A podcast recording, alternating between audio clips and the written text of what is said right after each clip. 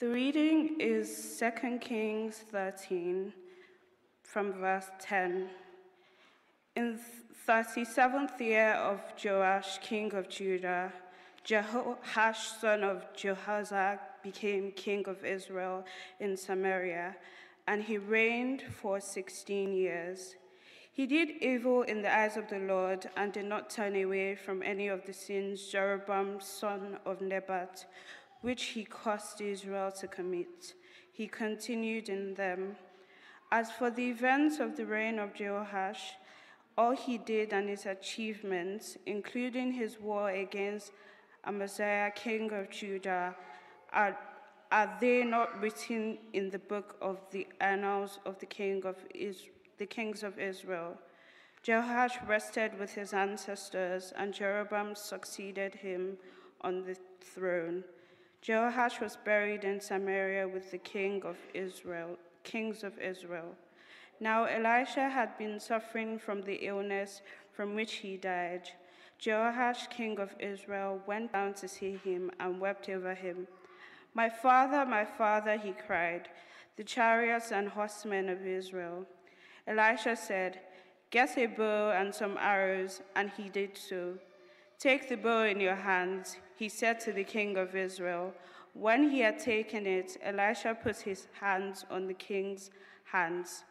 Open the east window, he said, and he opened it. Shoot, Elisha said, and he shot it. The Lord's arrow of victory, the victory, the arrow of victory over Aram. Elisha declared, You will completely destroy the Arameans at Aphek. And then he said, Take the arrows, and the, and the king took them. Elisha told him, Strike the ground. He struck it three times and stopped. The man of God was angry with him and said, You should have struck the ground five or six times. Then you have defeated Aram and completely destroyed it. But now you will defeat it only three times. Elisha died and was buried. Now, Moabite raiders used to enter the country every spring. Once, while some Israelites were burying a man, suddenly they saw a band of raiders. So they threw the man's body into Elisha's tomb. When the body touched Elisha's bones, the man came to life and stood up to stood up on his feet. This is word of the Lord. Scripture is sometimes a bit strange. Don't know how you felt when you listened to that reading. When I looked at it a couple of weeks ago, I thought, I said to Steve, that's a bit strange. But if we're patient, as we dig into Scripture, it's a bit like a water pipe. If anybody's done any DIY and had that terrible moment where you drill into a wall and you hit one of your water pipes. Some people not. Have you? Have you? The water does not stop flowing, does it? It gushes out. We had a mains pipe running under our road, and the top burst off, and it burst up, and it, it burst out so much that the, concrete, the pavement lifted, and the water gushed over the road. It did that for about a day. If you're short of water at the moment, that's probably why. This is what Scripture does for us. Once we enter its apparently strange world, once we inhabit that and we listen to what God's saying to us, all these things gush forward. So, I've got seven quick points to share with you. The first comes from, thank you very much for reading those first few verses. The middle part of the passage doesn't make sense without the first part, which we didn't have up on our screens, but um, was read for us very helpfully.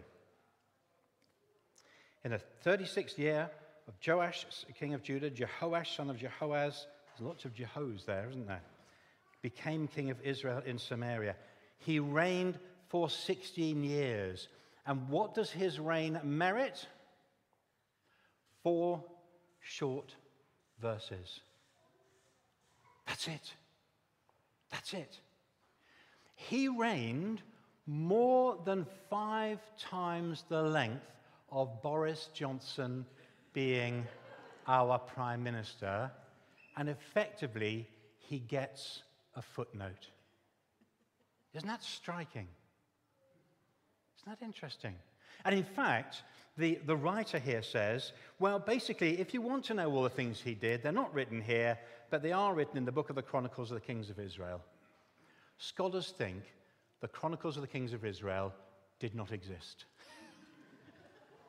The author's saying, if you want the historical stuff, go over there, but that's not what matters. What matters is the next bit his encounter with the man of God with Elisha, his encounter with God's prophetic word. And that gives us lesson one of seven. History is not made by the good and the great, or in this case, the bad and the great. Actually, most of the good and the great are often the bad and the great, aren't they? That's not what our newspapers tell us. Our newspapers tell us that the important people who shape the world are those in positions of influence, those in positions of power, those who've risen to the top. And this reading tells us they're just a footnote in God's account of history. And the reason for that is lesson two. We're working through these lessons quite quickly. Because what it tells us, the fact that this little sort of historical note comes before Jehoash's encounter with Elisha. And again, what the writer is telling us is how a person responds to Yahweh, the God of Israel, the God and Father of our Lord Jesus Christ. How a person responds to God is more important than all achievements and honors of a lifetime. Now, we may have amongst us here some of the great and the good. Praise the Lord. Some of you who are younger in years might end up being the great and the good. You might end up, God might call you into positions of influence and positions of power and profile. We ought to get sort of signatures now, so when they're famous, we can say, oh, look, I've got a signature of a famous person here. But remember this how you respond to God through your life is going to be more important than all your achievements and your honors. So, that's lesson one and lesson two. Now, Elisha had been suffering from illness from which he died. Jehoash, king of Israel, went down to see him and wept over him. My father, my father, he cried, the chariots and the horsemen of Israel. Why did he say that? Does that ring a bell with you? It should do, because that is what Elisha said to Elijah when he passed on the mantle. Had it, well, literally, he passed over his cloak. And Elijah was taken up into heaven. He didn't die. He was the one, one who, a deathless one, who God took him up to himself. And as he disappeared on this flaming chariots of fire, that's the film. That's where he got his name from. Chariots of fire. As he did that, Elisha cried out, The chariots and the horsemen of Israel. What he's saying is, just like part one, lessons one and two, the, the might of the people of God does not depend on warriors or it doesn't depend on uh, uh, uh, military might. It depends on the presence of God's word amongst his people through his prophets. And Jehoash says the same thing to Elisha that Elisha said to Elijah. Well, that's a good sign, isn't it? Except it isn't. Because actually, what then transpires, Elijah, Elisha's test or request to Jehoash is really saying, okay, you've said this. You've said that you trust the word of the Lord. You've said that. You recognize the importance of God's word to his nation. Do you really believe it? Do you really mean it? Here's lesson number three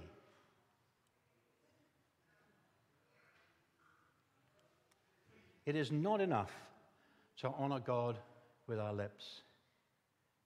Yeah, we're here and we're here to worship God. We're here to sing and we are, we're here to, to honor God with our lips and our worship. As we come, we receive bread and wine.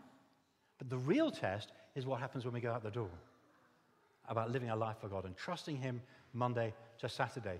John Wimber, who was that great leader of renewal by the Spirit, and he would pray for people, and they would fall down, and they would receive the presence of God and be renewed. And he said, Do you know what I'm most interested in? Is not what happens when people fall down, it's It's what happens when they get up again. That's what really matters. And that's what Elisha's encounter with Jehoash tells us too. It's not enough to honor God with our lips, but actually, what matters is honoring God in our lives as well. And that's what the letter of James says to us. He says, You show me your faith by what you say, I'll show you my faith by what I do. We need to use the right words, but we need then to take them and to live them out because God claims all of us our hearts, our hands, our feet, our minds, not just our lips. And then we come to the center part. I think I need some help here. I think I need some help. I'm going to ask the Churchills to come and help me. Okay, so Andy, can you just hold that, hold that up? Can you just go, go and stand there by that, by that speaker? That's great. Uh, and Sarah, can you come here?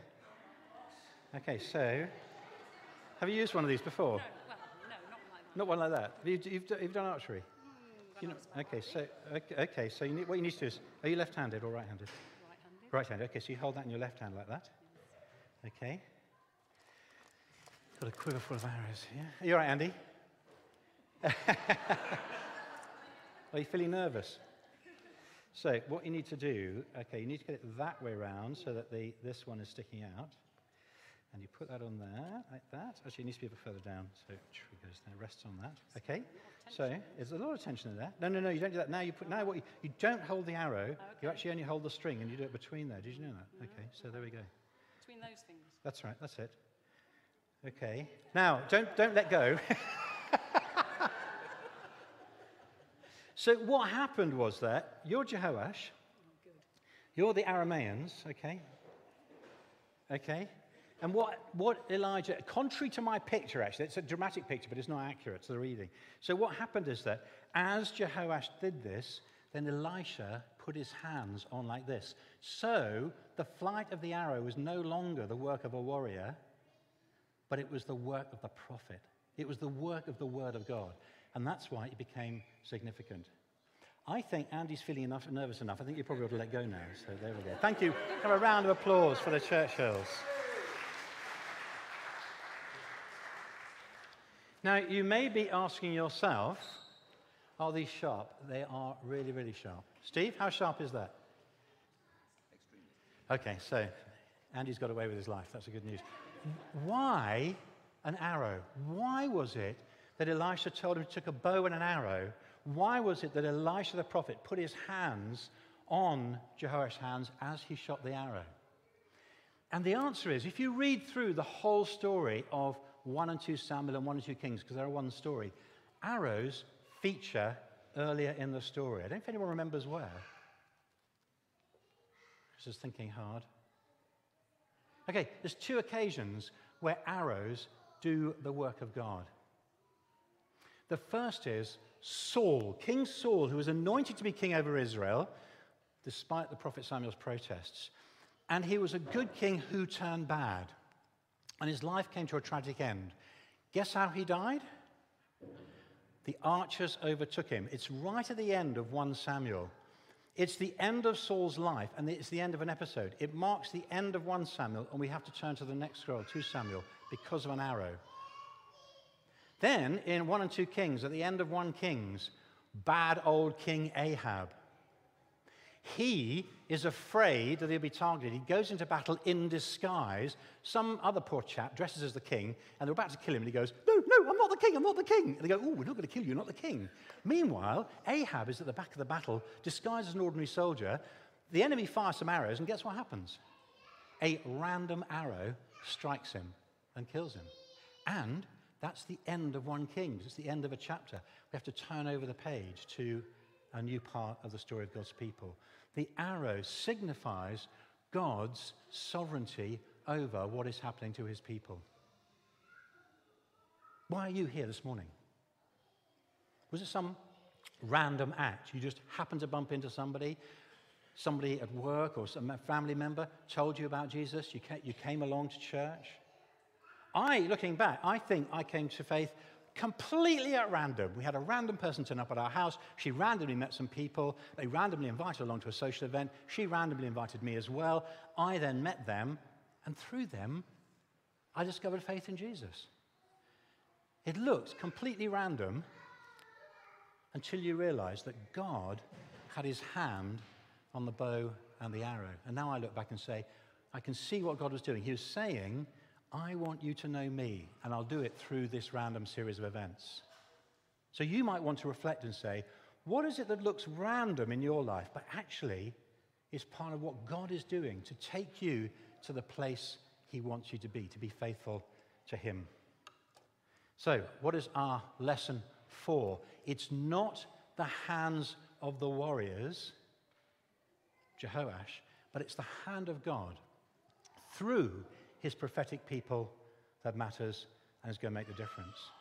Where has God put you so that you can place your hands on the person who is firing the bow and the arrow?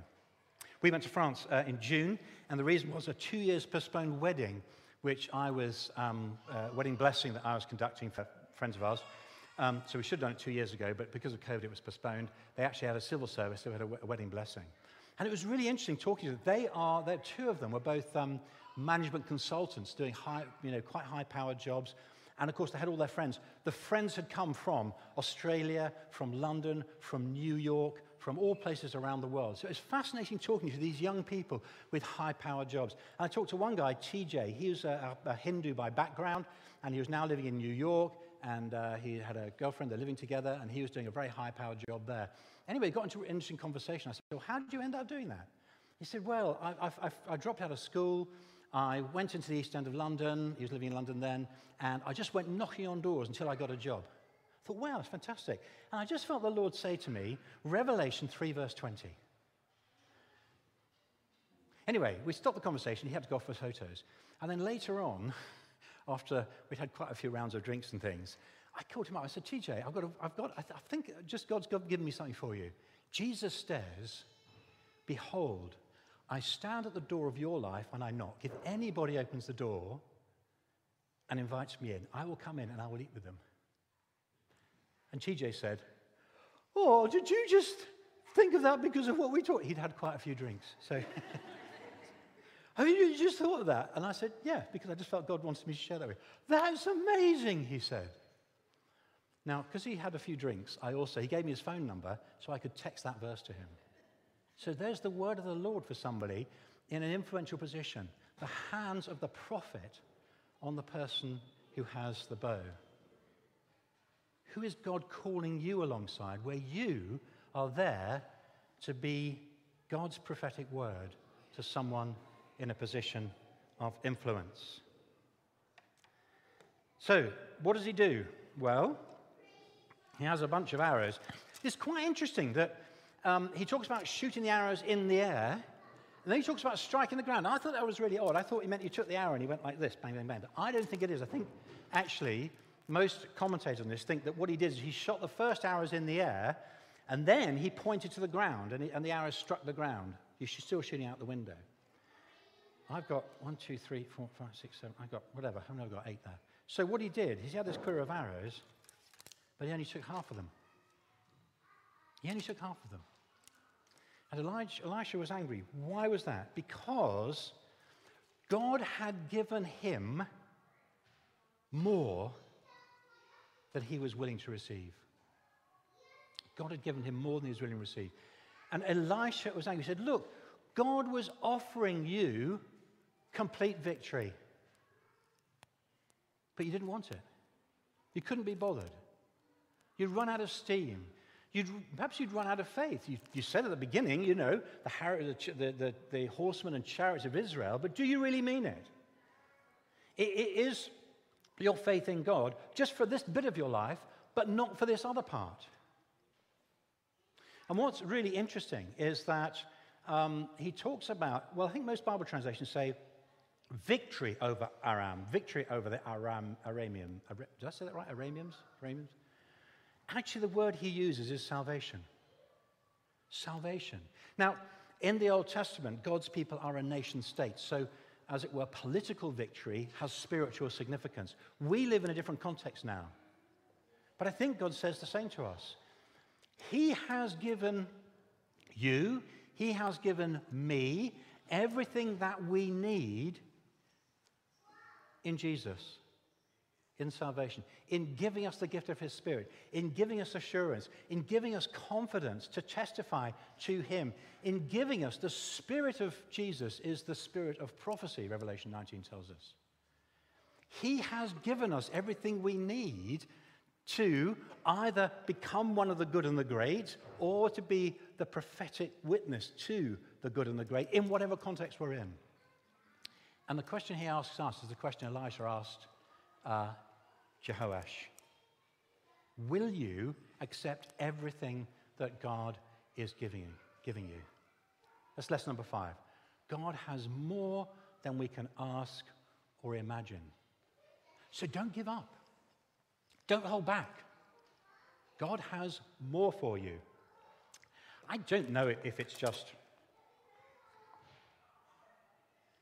me getting a bit long in the tooth.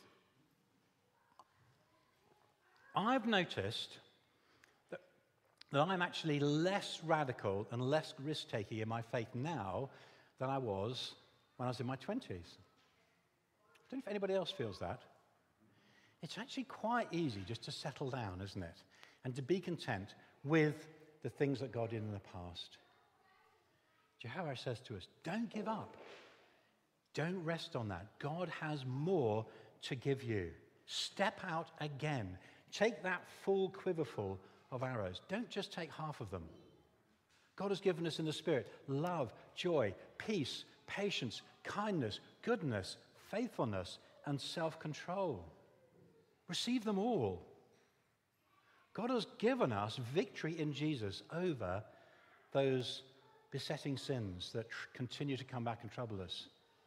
Don't just take half the quiver, take the lot. And then finally, we get to this third section, this weird, really weird bit. I don't know, did you think it was weird? Where, so Elisha has died and he's in his tomb, and then there's some sort of battle or other, and then and people are about to bury some, I don't know, Joe Shlomo, anonymous Israelite chap. The, the, the Moabites come, ah, run away. What are we going to do with the body? It's halfway through the funeral. Oh, just dump it in there. Poor chap. He touches Elisha's body, and oh, he comes back to life. We don't even know his name. I mean, it is a bit remarkable, isn't it?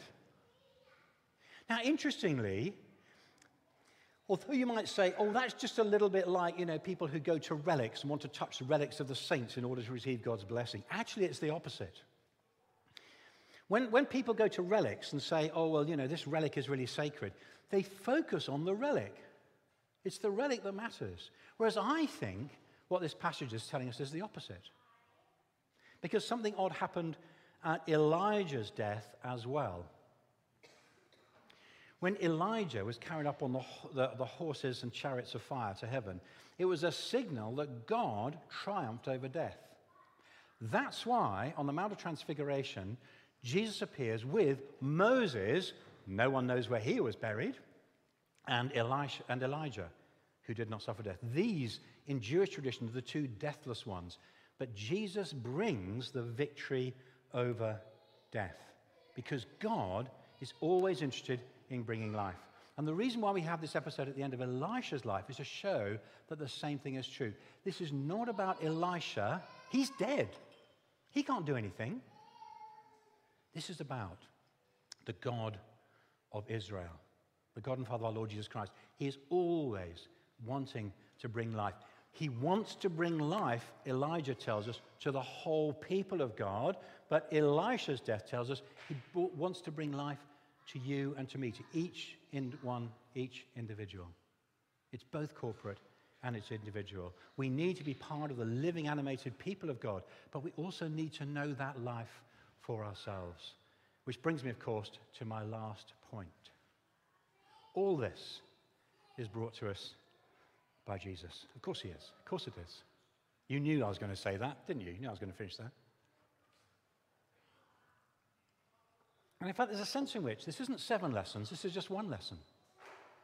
One lesson is, the one lesson is, it's, it's God's agenda that matters, not the agenda of us or those around us, not the agenda of the good and the great.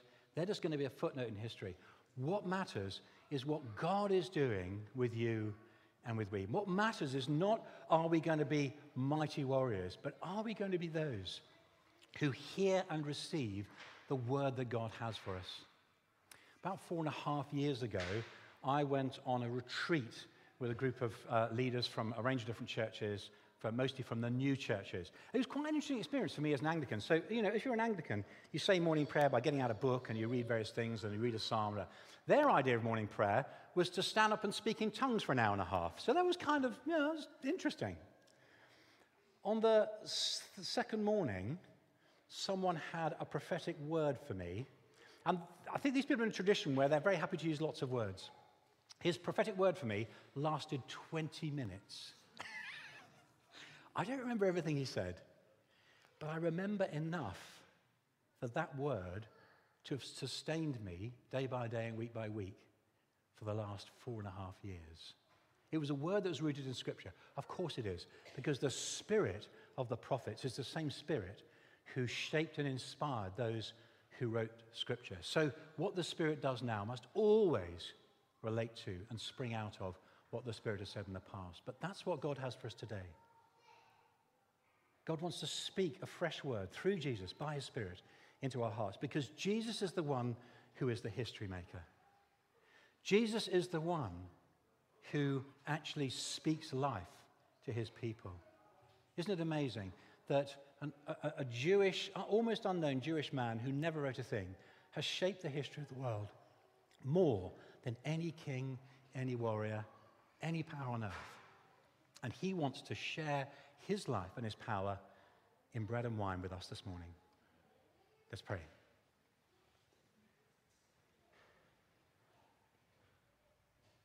Father, as we gather around your table, as your beloved family. Will you speak your words of life to us afresh, we pray? Will you give us a new taste of your victory? And Father, will you shape us as prophetic people who may bring your life to those around us? We ask this in Jesus' name and for his glory. Amen.